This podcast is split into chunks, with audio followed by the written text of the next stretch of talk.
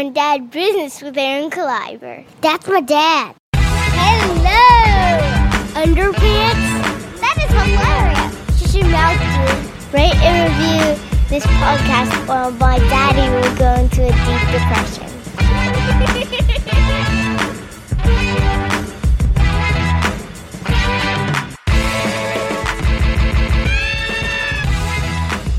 Going down business with Aaron Clyber. yeah. Boom. Welcome to Grown Dad Business. This is Aaron Kleiber. Guys, good episode today with my friend John Dick Winters, Pittsburgh comedian, uh, also founder of the Burning Bridges Comedy Festival. You'll hear a little bit about that. And uh, yeah, we had a good talk. We had a good talk, good times. Uh, very funny guy, really helping bring the Pittsburgh comedy scene along. Also tours all over the country with Race to the Coffin Comedy Tour. You hear a little bit about that, but uh, he also has twin daughters, and that's a lot of good times. Uh, I can't imagine. But hey, um, real quick, fun announcement. Uh, one of my partners, goodsandevil.com. You guys now have a coupon code. It's my favorite movie and nerd shirts, Goods and Evil, goodsandevil.com. You can save 10% on any t shirt. Just put in the code grown up, all one word, grown up. Yeah, I know, grown up on goodsandevil.com. Get 10% off any shirt thanks to Dan at Goods and Evil. My favorite shirts uh, Camp Crystal Lake, my boomstick shirt, uh, my Big Lebowski Abide shirt that gl- glows in the dark. Dope. My brain bite shirt that's a brain with a zombie bite out of it. That's also one of my favorite shirts of all time. And they also have a line of vegan shirts too, if you're into that. But uh, check that out. Also, uh, if you want to see me live, uh, part of the Burning Bridges Comedy Festival, guys, uh, midnight Saturday, April 16th at Arcade Comedy Theater. I will be hosting my Comic Wars stand up comedy game show. There's amazing comedians uh, from out of town that are part of the Burning Bridges Festival. Norlex Belma returns to Pittsburgh from New York. Shannon Norman is on that too. Um, Arcade Comedy Theater, midnight. Uh, also, and if you haven't checked out any other shows for the Burning Bridges Comedy Festival, that is Friday and Saturday, burningbridgesfestival.com. I'm pretty sure that's what the website is. Um, but no, it's burningbridgesfestival.com. There's a lot of awesome shows. And uh, I, th- I, th- I think uh, you may be a little late on getting a festival pass for only $20. That's unbelievable because there's a lot of shows. Um, so I mean, like a lot. there's there's shows all over the place. Uh, so it's really cool. A lot of uh, comedians from all around the country, and uh, yeah, check that out. Um, I'm also on the uh, one night only tour, variety tour with Mark Hayward, Jonathan Burns, and other variety performers, yo-yos, mentalists, all that. Not like the mentalist, the show, but I'm the stand-up comedian on the show, and uh, I'm a little mental. Uh, so check that out. Um, I'm going to be all over the place: Baltimore, outside of Philly, uh, tonight. Uh, ton- well, Friday, tomorrow, Friday the 15th. Uh, I'm in Delaware doing an awesome fundraiser, and then the 16th I'll be in Phoenixville, PA, with the one night only tour. And yes, I am going back to Pittsburgh for the Midnight Comic Wars, part of the Burning Bridges Festival. Festival, the Burning Bridges Festival at Arcade Comedy Theater. Uh, so yeah, check that out. Uh, I'm also going to be in Lansing, Michigan at the end of the month, the 28th through the 30th at Trippers Comedy Club headlining. A lot of good stuff coming up. Uh, you're the best. John Dick Winters is one of the best. So here we go. My friend Jock, John, my friend, my friend John Dick Winters.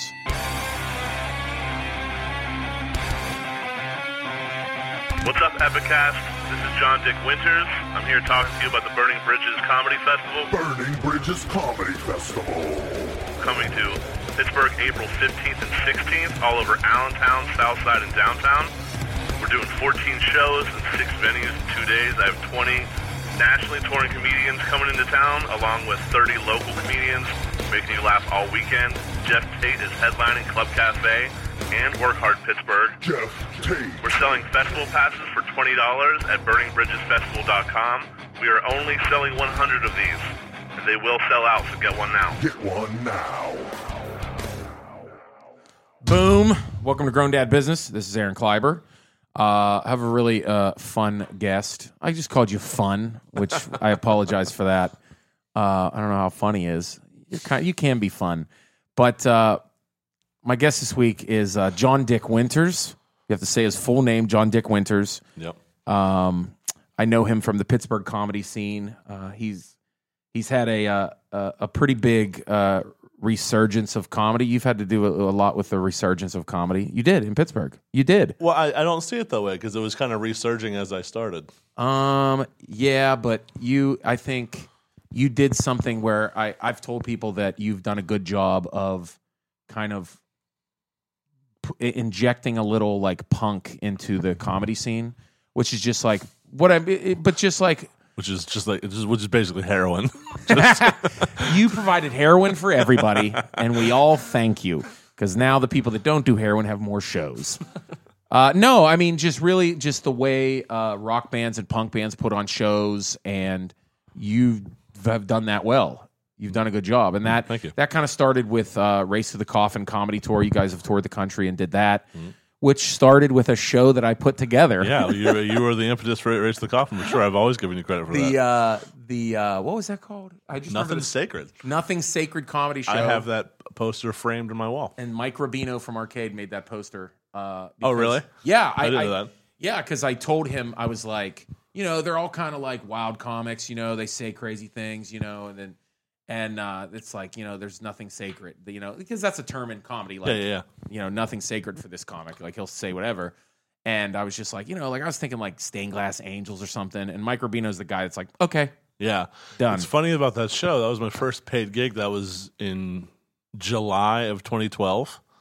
wow. And I had, so I've only Ah. can't been, believe that was that long. ago. yeah, I had been doing comedy for six months. And I was put on the show with people who've been doing it for like a year longer than me or whatever. Wow. And uh, I remember the deal that we got. We all got thirty dollars plus a pretty d- good bar tab, which even today would be a great deal for what yeah, I'm that's doing. not bad. I mean, uh, and I remember s- thinking like, oh man, these guys. I mean, it's gonna be a good show. I just, I, I think from the beginning, and I'm not trying to like, you know, I'm not trying to act like I'm like being like a shepherd or something like that. I just wanted to put together a show where you guys could do a show together in like, you know what I mean? Mm-hmm. Like the the guys that are they're, they're talk about. Well, the guys that talk about stuff that's that have nothing sacred, like Yeah. just just talk whatever whatever they want. It's like, oh, let's create a show that these guys can do together and people can have fun in the right It's still venue. it's still funny to me to think that Tim Ross was only on that show because he looked like us because he does not he's completely vanilla. well, I think I was I started to be really close friends with him then, and uh, yeah, I don't know what happened with that. He just he just looked like us. That's all. Yeah, And it- absolutely. and I'm it- like, it you have a totally, beard. Totally worked out. You have just a fine. beard, get in here. Um, and Robert X now is doing comedy in Philadelphia, and uh, who else is on? Alex Stapula, Tim Ross, you, Shannon Norman. Yep, that's it. Did I host it? Yes. Yeah. Wow. Yeah, Nothing Sacred turned into Race to the Coffin, and you guys added Jesse Irvin. Yeah, because Robert X moved, and Jesse, Jesse and I knew each other a long time ago. Our bands used to play together like 10, 15 That's- years ago. That's so funny when you guys talk about bands. Yeah. Mm-hmm. Like how you played in these bands. And you have some pretty hilarious YouTube videos of you playing in bands. I do. Like hilarious. You know, where I had dreadlocks. that's I cannot. That's the best. Uh, and now uh, it's pretty exciting in Pittsburgh that uh, that you're pretty much made the second, maybe third comedy festival in Pittsburgh.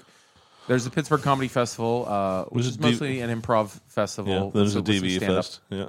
Uh, then there's DVE Comedy Festival, but uh, Burning Bridges Comedy Festival is like it's uh you did what you've always done. You put together kind of like a punk stand up, you know. And and, and that what, what I mean is I don't know why I keep saying that, but it's the only way to describe it. Well, you, you keep because I saying, hate uh, saying alt. no, you keep saying punk, which you're not wrong. Uh, I always just I always just use DIY. Yeah, yeah, uh, right. Just the do-it-yourself mentality, which is obviously associated with the punk scene for sure. Yeah, yeah, and, kinda and- the and- and- street team. And given my aesthetic, I, that, it's not you're not wrong in saying that, but I always say DIY. I'll post a And, picture uh, of you so people understand who I'm talking Yeah, to. absolutely. And then like, oh yeah, yeah, we get it. We get what kind of festivals he does. Yeah, you know what? The Burning Bridges um, it wa- didn't start out that way. Uh, I, I've always wanted to do my own fest, and when Pittsburgh Comedy Festival started two years ago, I was like, "Well, I just won't do it then." They're doing it already, but they're doing it in such a like um, a rigid kind of structured way. Yeah, it's a s- which is it's, it's a structured whole it's kind a of- whole different way than I would personally do. If, obviously, it was different than the way than I would do a festival.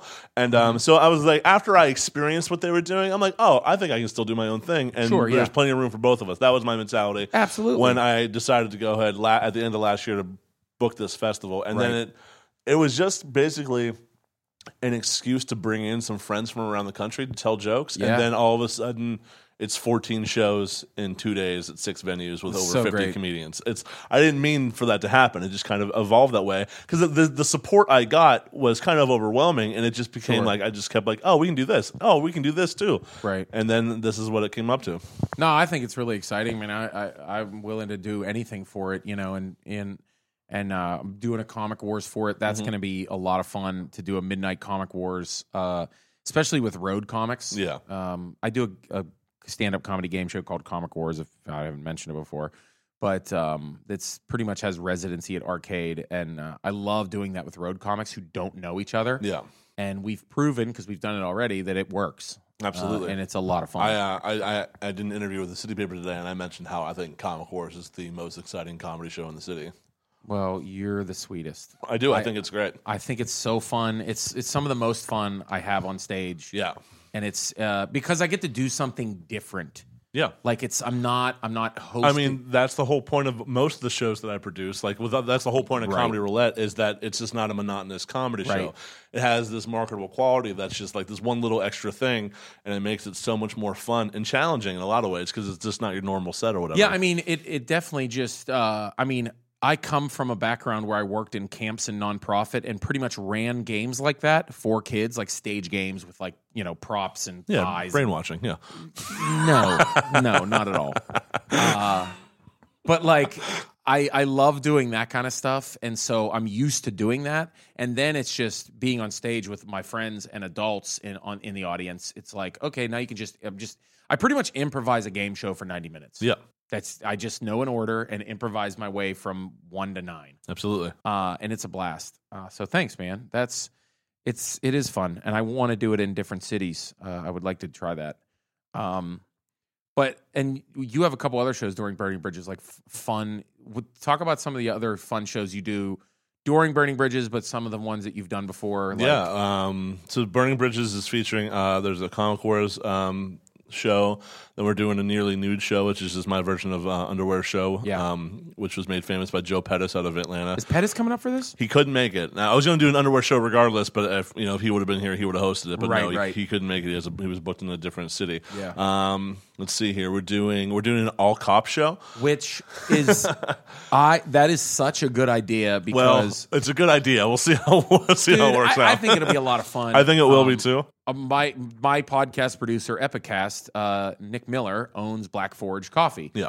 and it's next to a police station. Yep. uh, on Warrington Avenue. Yep. and uh, that's a great idea. Or isn't Yeah. it like three p.m.? It's at one one in the afternoon, great. and the, the, the the station commander is catering the event, so the cops will come over and eat their lunch and listen to a comedy show. And uh, you know, you've been to Black Forge, and we all hung, hang out at Black Forge for shows and stuff, and they're just nice guys. Now, I'm not some like super anti cop guy. I'm also not some super pro cop guy, but I think for the most part they're just people, Sure. and they just I'm sure they would like to laugh like any other Yeah. group of people. So. Uh, when I when we started planning the fest, and one of my first ideas was let let's do a, Right. a show for all cops and see how that goes. And they loved the idea. Like the guy, the, Yeah. the police um, commander, the precinct commander, whatever his name. I'm blanking on his name. I apologize, but um, he's like inviting cops from all over the city, not just that particular precinct. Oh man! So Yeah. maybe next year when you do it, you just do an all cop show at a bigger venue. Maybe.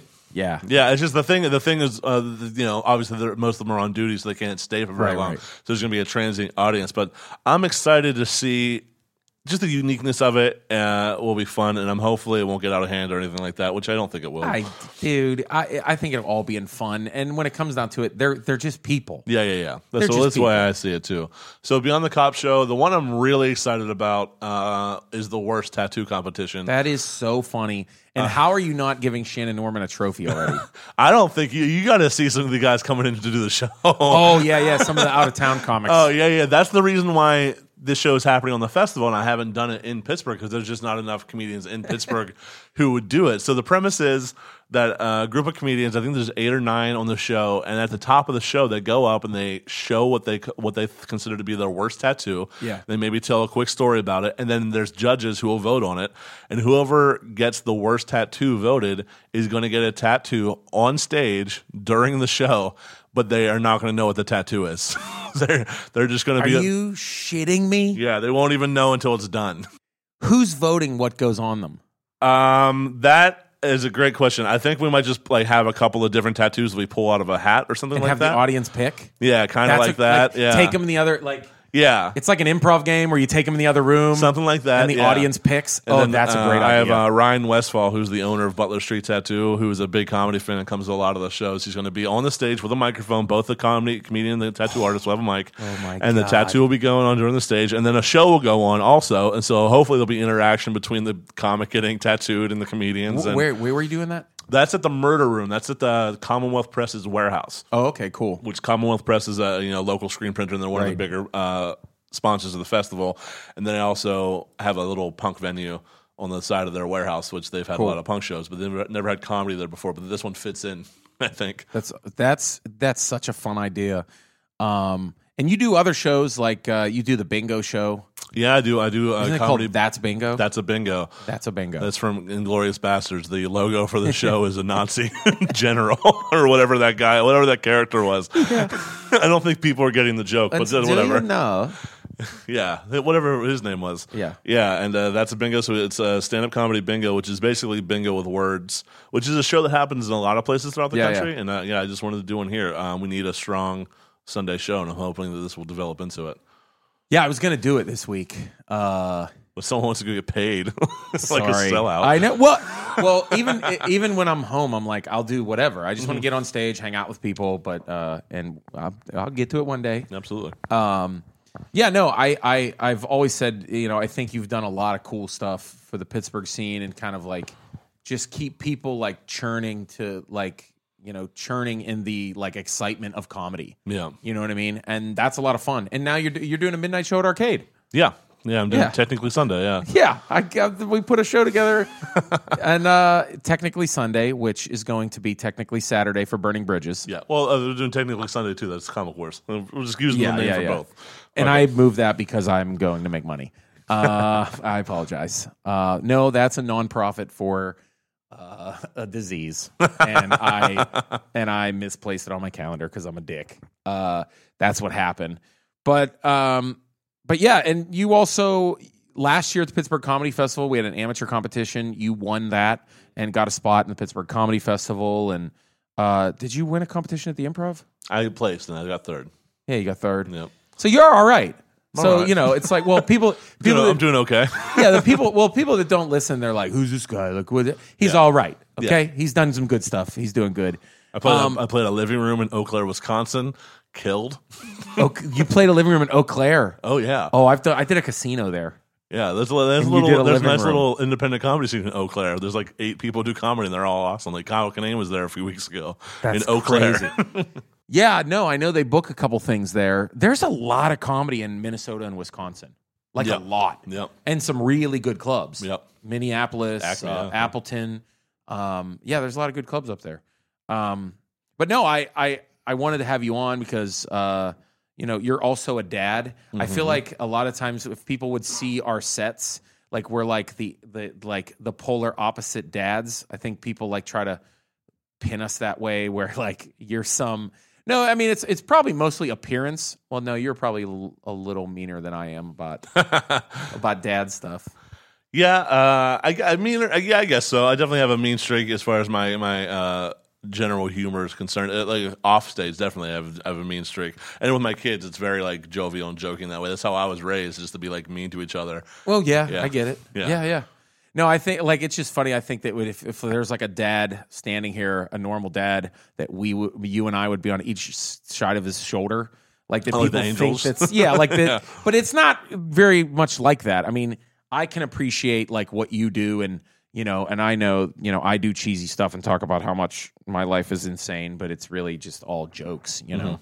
but um i think it's uh it's fitting that you're on Grown Dad Business because you have twin daughters. I do. And that is, I will never, I would never wish that upon anybody, but obviously people that do have twins, it's a good thing. Uh, and you enjoy it. I mean, Yeah. you know, I mean, you know, as much as, you know, we say like we can't stand having kids and, you know, make people laugh about it. Um, I still can't imagine having twins. That's bananas. Uh, you know what? I think you did it harder. No, I mean, number one, you wanted kids. There's the big difference between me and you. but um, That's true. You have three kids, and you have a you have a baby at home. Yeah. or almost a toddler now, right? Seven, five, and one. Yeah, Yeah. So that's way more difficult than having twins. Twins is they just grow up together, and by the time they're two or three, they just always have a, someone to play with. And it's just You're right. the first couple of months is difficult because you're dealing with two babies, Right. And, but like after that, it's They're just playing together the whole time. and you know, and then they always have someone to be there with them. And um, I, I, I it might not be a twin thing, but my daughters specifically are just like a little bit more. Uh, they're pretty mature, and they've always been really well behaved. So Well, I could see you as, and and I've I've met your ex wife before. yeah, You seem like the kind of people that like would raise your kids a little more mature. I mean, because we're I'm like that too. My wife and I are like we don't like baby them and put like baby leashes on them and you know Yeah. and talk to them like they're people. I remember refusing to use walkers or strollers with them by the time they're like eight, 18 months. oh yeah, like refuse we. to. will oh no, Yeah, you they- see they- three they- and four year olds. Yeah, they walk. yeah, Like, they're you- they're in a stroller. Yeah, I'm yeah. like, get the fu- what? That's upsetting. Like that kid's four. Yeah. What the hell You're is- ruining society 20 years from now. No That's what way. you're doing. or or people that are just like you ever see the moms that like p- their six year old once picked up and they pick them up and this mom this 120 pound mom yeah. has like this m- grown man this like six year old boy on his hip and i'm like get his ass what the get if my son was like carry me i'm like you're crazy It's like that eight eight year old inbred kid from Game of Thrones is still breastfeeds. i i know what you're talking i don't even watch game of thrones and i know what you're talking about yeah, yeah, yeah. Oh my God. Uh, we have a comedian friend that talks about how his three year old is still breastfeeding, which is Do cuckoo. we? We do. Oh wait, okay. I think I know what it And, is. and that's cuckoo bananas. yeah, uh, ugh, yeah. I mean, come on, dude. It's a li- Three? yeah, that's a little. That's a little old for sure. How, how long did your girls breastfeed? That not very long because my my ex wife unfortunately couldn't uh, couldn't do it. Um, Yeah. she would have went as long as possible, but yeah, it was only a few months. Oh, no. My wife was like, nope, I want my boobs back. Yeah, Like she's, I think we did four months. Yeah, yeah. No, every kid it got less and less. it was like it was like six months, five months, and the third baby was like a week. Get off me! Like I'm done. um, but like, so how were you? Were you married when you had when you had kids? No, uh, we got married uh, almost when the when the girls were one years old. We got married, and that lasted. The marriage lasted for almost five years, or about five years. We've been we've been separated. We're still not divorced. Uh, Oh, really? Yeah, we've been separated since 08, so it's been eight years. You just haven't got a divorce. You know, I it's, fu- this is a funny That's story. still that's still workout tax purpose wise. um, she just claims everything. I get, I just give her all the Yeah, yeah. every- She gets all I'm the just money. curious. Yeah, yeah, yeah. Um, it's funny that that cut came up because uh, my ex wife and I are tight, and she owns a restaurant, and I went Right. to help her this weekend to cook, and uh, I was sitting there, and uh, I said to her, "I'm like, hey, what were those papers I signed a few months ago? Do I not own the house anymore? Because we also own a house together." It's like, did I sign over the house to you? What did I, what were those papers? She's like, "Oh, those were divorce papers." I'm like, "Are we divorced?" She's like, "We, we will be soon." I'm like, "Oh, good to know." I had no idea what I signed. she just told me to sign papers, and I was like, "Okay." And apparently, they're, she is getting a divorce, but like it's been slow. It's like, it's just expensive. It's really expensive to get divorced. it? Yeah, when you have kids and property, yeah, it's really expensive. But why can't you just be like, no, we're cool? Well, I mean, that's what we've done. I mean, not on paper, but as far as the divorce, like they're just. I mean, it takes a lot of money to file for divorce. Really? Yeah, it takes like three hundred dollars just to file for the divorce, and then there's more beyond that. That's the that's the main reason why we never did it. But then we're also it doesn't really affect our lives to not be divorced. Right. Yeah. Unless I mean, like, unless one of you guys want to get married again or No, something. I mean, from my end, that's never never gonna happen. no, I see you in your black vest living the dream. Yeah. Yeah, I, I know. I know what you're doing. Having a good time. I get it. Cruising. I, s- I- I know what you mean. So, well, so I mean, obviously, you didn't plan to have twins. No, um, no. She got pregnant in like November of 02, Oh, and then by March of 03, which is like when I turned twenty years old. two. Yeah. I was a sophomore in college. Yeah, I was I was I was 19. You were 19. Yeah. What were you doing at 19? I was living in the South Side. And were you what were you doing? I was I was going to the Art Institute, which didn't last for that long. I didn't like it very much, but uh, then I was just living here, and then all of a sudden I was a father. Were you like in a band? Were you like Hmm, I was just hanging. I was riding BMX a lot. I rode BMX. I kind of moved to Pittsburgh to go to school, but mostly because of the BMX scene. Are you kidding me? No, That is I, I love learning stuff about people that I've known for a while Yeah, yeah, yeah. by doing this podcast. yeah, I spent I spent I used to spend like 40 hours a week riding my bike. Me and my brothers used to do that a lot. Yeah. Mm-hmm. Dirt jumps, stuff like that, race each other. That was fun. yeah, there's a lot of like. Uh, now, I don't know about it anymore because I'm so far removed. But back then, in the early 2000s, Oh, I remember. there was a big, huge pro. Scene that Yeah, lived yeah, here. we would we went to a couple of those, me and my brothers, and we would like uh, we would go out to South Park, and South Park would have a bunch of like BMX trails, or no, North Park had one too. Yep. Uh, but there was a lot of there was actually a really cool one in Munhall in Still Valley, Yep. like behind a church. Mhm. Somebody built it, Yep. and it went all the way through the woods with r- jumps, and it was Yep. like amazing. Um, but that's uh, so you were doing BMX, Mhm. and you were like, "Oh, I got my girlfriend pregnant." Yeah. Well, she wasn't my girlfriend, but yeah. Oh my god. so, but uh, so it, it- so you- is, do you feel like you kind of you guys kind of did the right thing? You're like, "Oh, you're pregnant. Let's like stay together." That wasn't no. Actually, uh, I this is the funny thing about our our story is that um, her parents are evangelical Christians, and so when she got Oh, that's a pregnant, blast. yeah. So when she got pregnant, she Was she then- 19? She was twenty one. Okay. So there was pressure from them to get married, and I remember this is one of the, this is nineteen years old. I sat down on their couch and to their faces was like, "Listen, I don't love your daughter. I'm not going to marry her." nineteen years old, I was saying this to two Um, grown people. 19-year-old And they- John Dick Winter saying that I 100% believe it. yeah, and they didn't. They didn't care. They just wanted us to get married. And then a year later, when uh, I well, I mean, I think I I think I was in love. I was in love, or I thought I was in love. I'm not sure if there's a difference. And I, when when when I pr- when I pr- proposed or whatever, and um, we decided to get married, they were against it because by the, by that time they'd found out that I was a very devout atheist and that um, I had, I have a very different view on what life should be. like they they didn't dislike me, but they weren't stoked that, that I'd be part of the family. So at they're like, all. "Ah, she, we'll- we'll be okay without you." Yeah, uh, they did. They did not like the idea of us getting married, but then we went Wow. through it with it anyway, and they came around too. There was a, there was a couple years there where I was pretty tight with my ex wife's family, and we were all trying to make it work. And I used to live in the suburbs, and uh, I thought I was going to go into their family business, and but What's then their family business? they used to sell Subway franchises. wow. Yeah, Huh. yeah, yeah, yeah. That's interesting. Yeah, yeah. yeah. There- there- there's people. Obviously, Subways are a franchise, but then the people who sell the Subways in the region, that's also a franchise. So, Sure. like, they would sell um, people's stores and they would maintain them. That they were in charge of that, and then they would get a percentage of every Subway sales in. Um, Right, like they would Allegheny maintain County. the brand Yeah. and like make sure that So that that's was what all they on did. the They've, up. they've they've been working in Subway for like 35 years at that point, and they they got out like maybe eight years ago, five years ago. Holy whatever crap. It was. So they're probably doing all right. Yeah, they're fine. Huh. Wow. And then you were married for about 5 6 years. Yeah. and that was cool for a little while. Mm-hmm. Now, when did you? Uh, it's so funny. I feel like you've. Uh, it's. I'm, I don't want to try to rip on you on the podcast, but like, it's No, so please. funny that you have you've had like multiple alt identities. like you're like a, I'm a BMX rider. Then you're in punk bands. Now you're a comic. Well, yeah. uh, here- the- you're not Anything that accepted tattoos, you were there. cook, like cook chef. you were a chef. I was just gonna say you're a chef. Um, yeah, you're not wrong about that. Uh, that's one way to look at it. I, I definitely tried a lot of different things. Uh, I failed at a lot of different things. I was a, I played poker professionally for a year. Shut your mouth. Uh, yeah, I used, before the casino, there was a big underground poker scene in Pittsburgh. Like, um, Did that lead to your divorce? Or- no, not at all. But I used to pay a mortgage with poker. Are you sh- shitting me? yeah, uh, but I then eventually lost it all and had to go back to get a real job. I was a stay at home dad for a while. Um, I used to I owned an ice cream truck, like one of those ice cream trucks. You know what I We're mean? the same age, right? How old are you? 33. I just turned 33. 34. Yeah.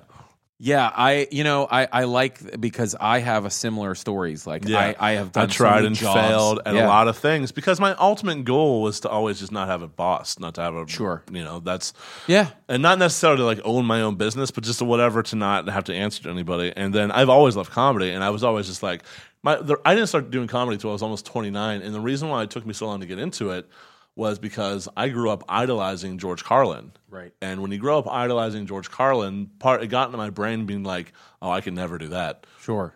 because you can. Oh, I, I absolutely. I mean, I grew up loving Eddie Murphy and Martin yeah. Lawrence. So and I'm you like, gr- well, I you- can't you because I'm grow white. up- yeah, I you definitely grow up can't do that. idolizing these people Yeah. who are in another stratosphere, Sure. even in their own world, and then you're just like, I can't do that, Right. And um, it kind of took me a long time to realize like maybe I could find my uh, Louis C.K. was kind of the catalyst because he started doing jokes. When I was a father, and I was like, "Oh, I've lived every one of these experiences," and it was a little really frustrating to see him up on stage telling pr- basically my life story, but like doing it obviously so well and uh, and th- th- him doing that that kind of material is like, oh, maybe I could do this because he brings such an everyman quality to it that George Carlin does not have. He, George Carlin's Sure. so eloquent and so verbose in his language. Oh right, Um, he he feels like he's like in front of like like I don't know some like Greek like troubadour. Oh like, you yeah, know it's what I it, mean? it's a it's a it's a very well rehearsed, oh, yeah, fine, yeah. refined performance. it's more of like and a- that's a not s- what Louis C.K. satirical speech. Yeah, that, and that's not what Louis. That's not a lot Right. of people. No one really does that. Very few No. people really do that. And so I didn't He- really. I, I've I've read I read something calling him like a modern day philosopher. Oh, for sure. There's Yeah. no, there's no, there's no doubt about that. What, uh, yeah, he, there, he definitely crossed the line between comedian to orator to Right, s- right. s- uh, satire to philosophy. Yeah, for sure. And um, but when I, s- I mean, I've always been a fan of comedy, but then obviously Louis C.K. like a lot of comedians spoke to me directly, and um, I was like, oh, well, then you can just be a regular slob. And still have intelligent things to say, but not say them with such. You don't have to have a thesaurus next to you to write a comedy set. Sure, I know, right? Yeah, so that kind of that kind of changed my thinking, and then I finally got the balls to do an open mic. But you but you came. Is that directly coming from doing like being in bands? No, there's a huge huge gap. Oh really? Yeah, like eight years. How long? How long did you do? Were you in bands? That's a few years. Really? Yeah, not Just very kind long. of tried it out. Well, my friends uh, already had an established band. And there was some st- uh, change in the, inside the band that I got invited into the band. So I, I never uh, started in a band like from the ground up. I never Yeah. did that. I was al- it was already a pretty well established band in Altoona, and I was already living in Pittsburgh. But uh, we did that. I did that for like two or three years. Recorded an album with them. It was a lot of fun. Yeah, so I mean, you already kind of you got a little taste of the stage. Doing yeah, stuff very little. Yeah, yeah, yeah. a little bit like that. Mm-hmm. I, I'm I'm always interested as you know how that worked. You know what I mean? Mm-hmm. Um, and then you just did comedy. You just were like, I'm gonna do it. Yeah. I mean, I've, I've always wanted to do it. Uh, I actually did one open mic maybe five years before I actually started, one at the improv. That uh, one, you know, one of those Wed- Wednesday night Yeah, things yeah, yeah. that are just terrible. That had to have been back in the day. It was like 0506. Oh, geez, Billy Elmer might have been hosting that then. He might de- definitely might have been. I, I cannot remember for the life of me who it was, but yeah, it was, Billy it was- Elmer. I from what I've heard, this is just you know knowing the history of Pittsburgh comedy.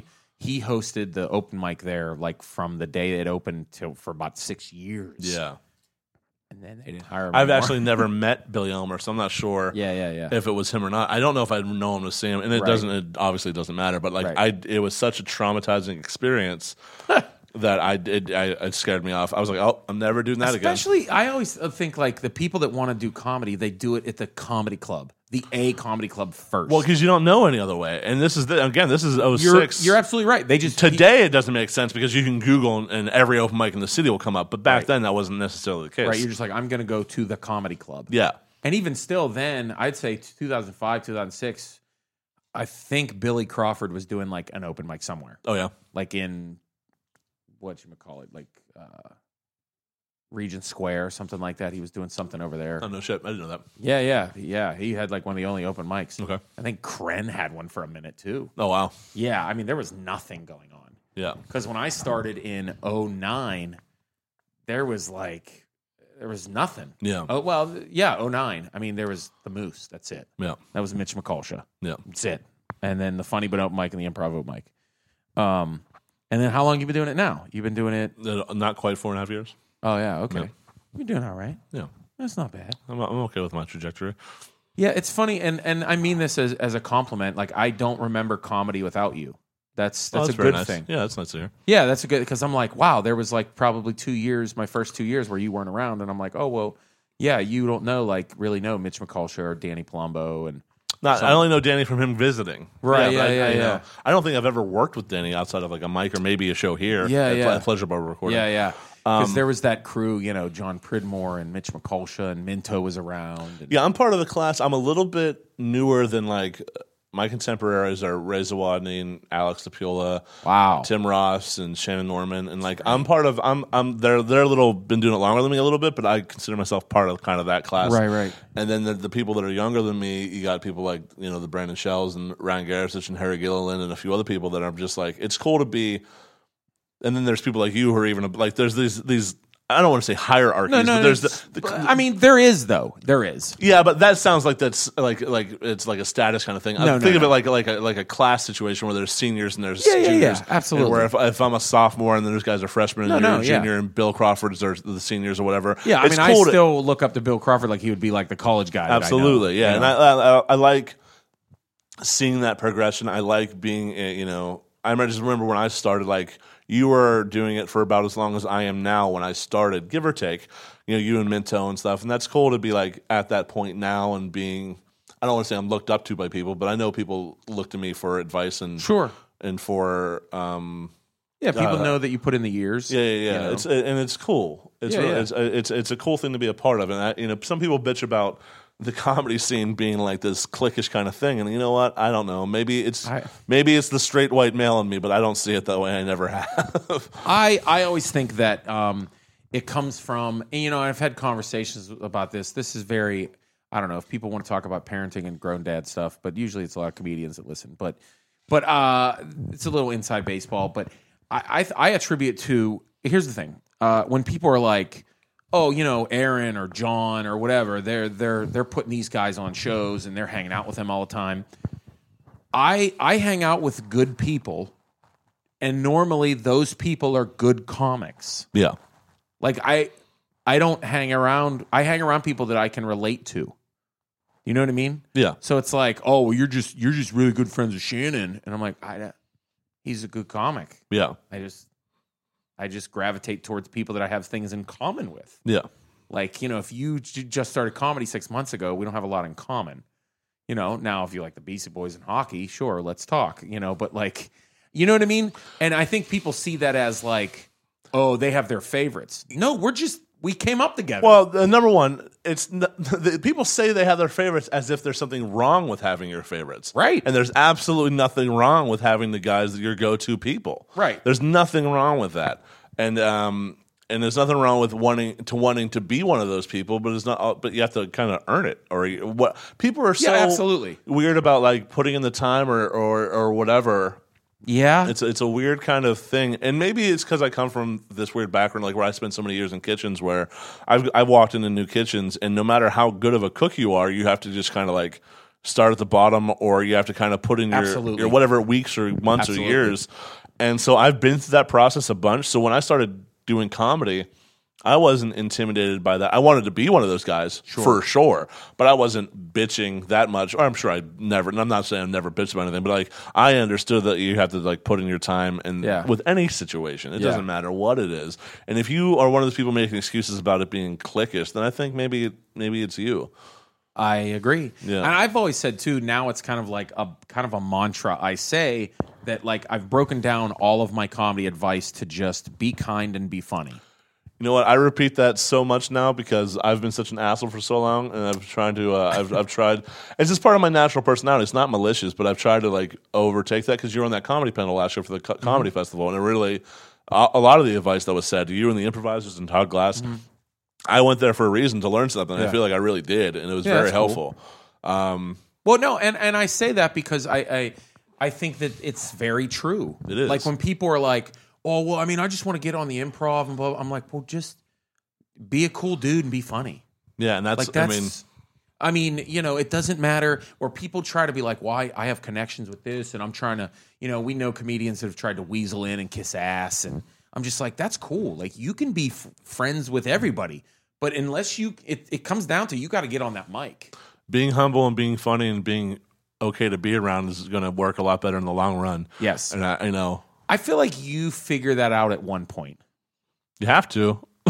But like I I may I and I and I think I've consciously told you or I think I've told you that I c- like, saw you consciously make a change. Yeah, I did. Con- I did consciously make a change. You did. yeah. Because you were an asshole. yeah.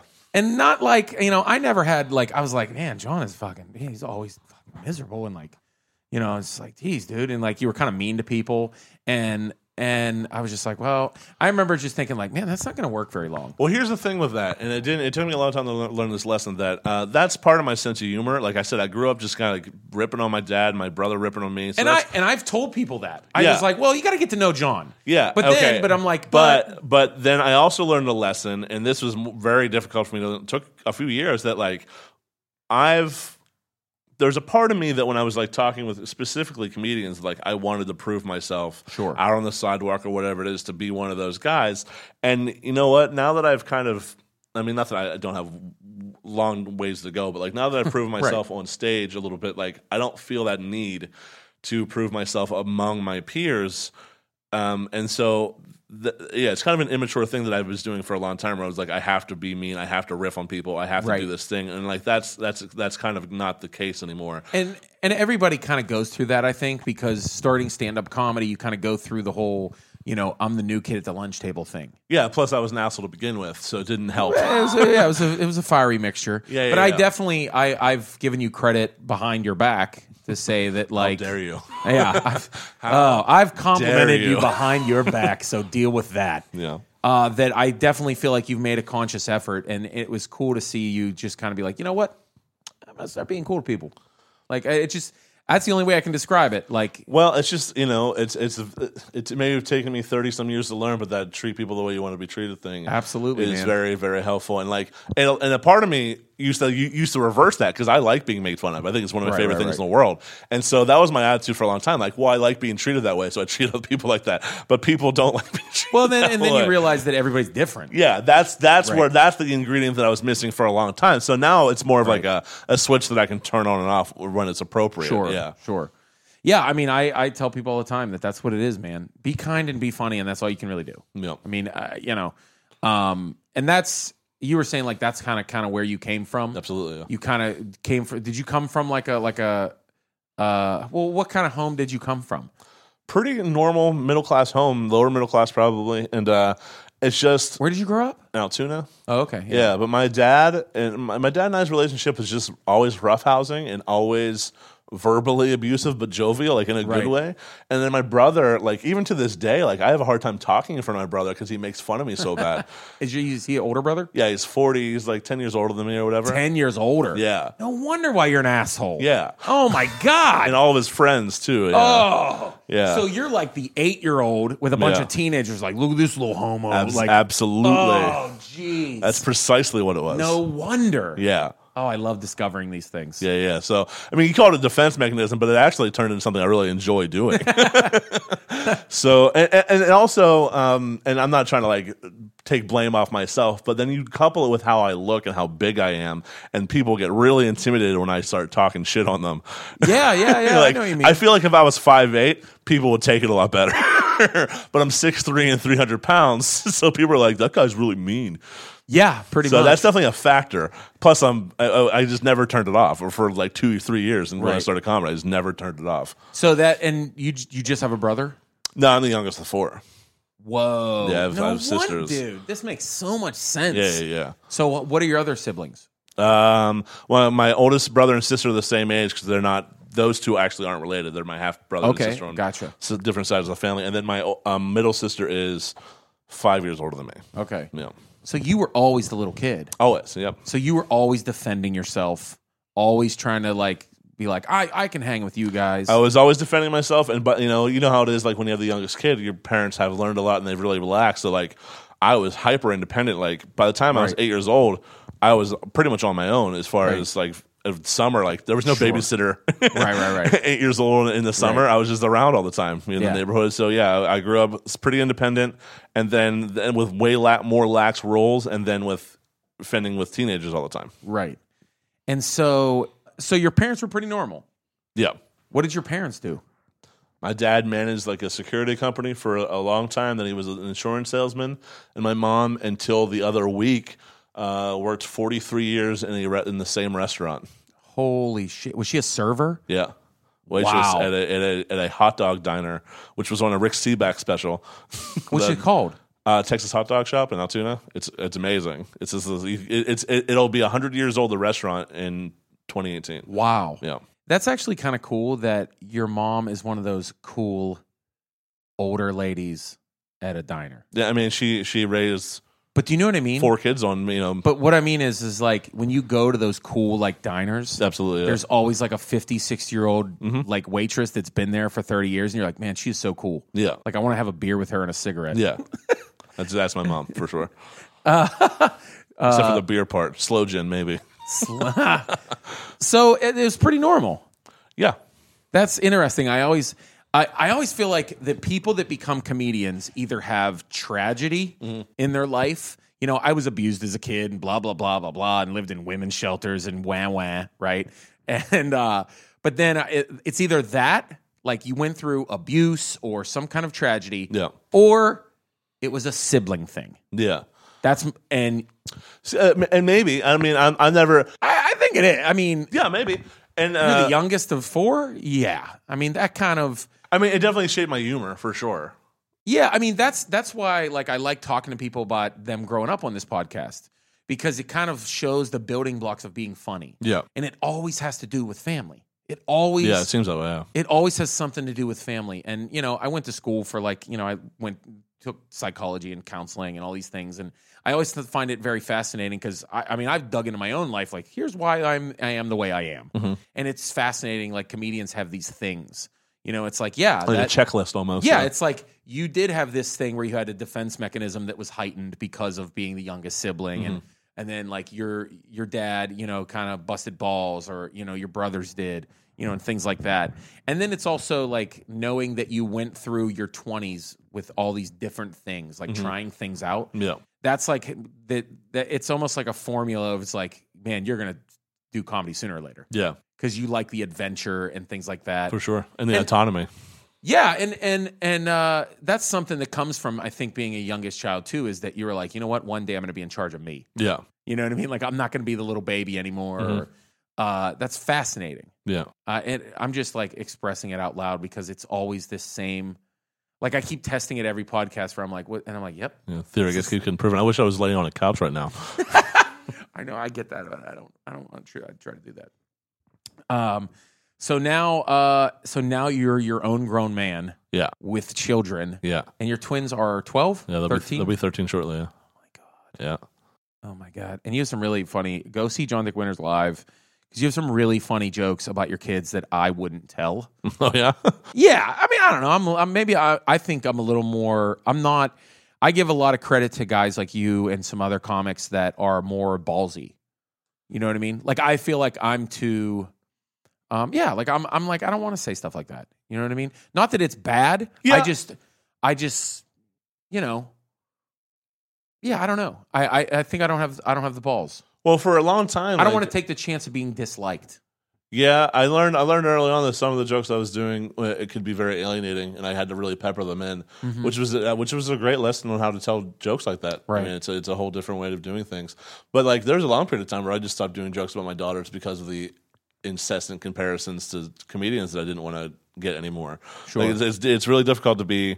18 months into comedy and everyone's like oh you remind me of louis ck i'm just like that's not helpful to me at all i don't Yeah, want to no, be I i know. don't want to be i don't want to be trying to so derivative I mean, people say dumb things too, where they're just like, "You're just like Jim Gaffigan." Yeah, yeah, And I'm yeah. like, why? Because I'm a white dude Yeah, uh, with kids. but that's that, that that but that's like but even when like my comedian peers were saying it, like it's just like Right, right, eh, like right. I really really shit away from it, and now I'm getting back into the daughter stuff Right. because I'm in this new phase where I, I have this different perspective on my own role as a father, which has Right. Been very different because their mother and I have been separated for so long, Right. and now they're coming into. I mean, they're so independent and so um, becoming so capable as human beings. Like it's it's kind of cool. Terrifying.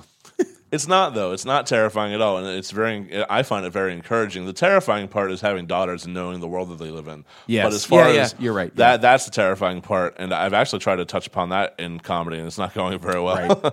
but um, yeah, I'm actually. It's cool because I'm not. I'm not like like you or, or like a normal dad because I'm not there a ton. I see them. I see them when I see them. Right. But like I I've never enjoyed being a father. Ever, I've never wanted to be a father, and I love my daughters, and they love me, and I've been there for them. I lived with them for seven years, of their uh, you know all, more than half their life. But like, nature took over, Yeah. and it was it, was- it, what what happened was this: I had to either be a father and be miserable and ruin everyone's life because that's what was happening. Or I could be a more distant person and go on with my life and make myself happy. And, and then they may not have the father, full time father, but when they do have their father, he's a happy guy. That's the That's- compromise that we that had to be made. No, that's and my uh, ex wife, my ex wife is an angel because she 100% understands that and Hmm. has never been rude to me about it. I mean, Yeah. I mean, not that there hasn't been tough times, but like she's been so supportive of what I'm doing. And if it wasn't for her support and my daughter's understanding, Hmm. like I wouldn't be able to do the things that I do. I don't think. No, that's uh, that makes a lot of sense. Yeah. It really does. Is that, and you know, I've always said too that like you can't love somebody else until you love yourself. You really can't. Well, we're You still know? ways from that, but well, Well, we'll get, we'll get what I there. mean, I mean, but you, no, I know what you're saying. you taking steps for you to be happier in your life will make you a better dad. yeah and it's it's a struggle that I- i struggle with it because it is a selfish thing but like it- what's the point of being there if it's going to be horrible right. That makes complete and and sense. y- people can call that a cop out and you're not ne- even necessarily wrong but like i know me and i know what i, I know I- what i'm capable of doing to a group of people if i'm not in a good mood and uh, that's what was happening so like you know i may only see my daughters once a week or not maybe not even that much but like it, it's it, the it's more quality than Yeah. quantity for sure Absolutely. No, I can totally relate to that in a weird way. Like it in a. pr- uh, I know what you mean by you know where if I fly all day, I come home and my wife is not going to be like, "Hey, we're going to go grocery shopping all together." No, we're not. Daddy's going to take a nap and play Xbox for a half an hour. Yeah, yeah. And when I come up, we're going to be the happiest family in the world. like, you know what I mean? Like, I I need to I need to like do something right now and Yeah. like relax. So you get a better dad. for sure You know what I mean? Well, uh, good job on trying to be a better dad by being away more. yeah, it, it, it's definitely a mutually beneficial. No, no, it I don't know if makes- it's mutually beneficial. It but makes it's, complete it sense. has to be. um, but dude, thanks for chatting, man. Yeah, Yeah, thanks for Um, having me. and uh, you have do you have a website? I, I race the coffin.com and I Oh, have burningbridgesfestival.com. burningbridgesfestival.com, race to the coffin.com, right? Yep. And uh, yeah, go check out John Dick Winters. And uh, you're on you're on at John Dick Winters on Twitter, right? And everything. Yeah. yeah, you're on all that stuff. It's all at John Dick It's all Winters. John Dick Winters. yeah. Good for you. That's nice you got that. I mean, I, I'm Aaron Cliver, but you know that's no one else is. there actually is an old man Aaron Cliver. Fuck it. I can't believe there's more. There's not any John Dick Winters I think there are. They're just not on Twitter. that's super prominent. They're in an old age home somewhere. I don't know. All right, dude. Thanks. Thank you so much.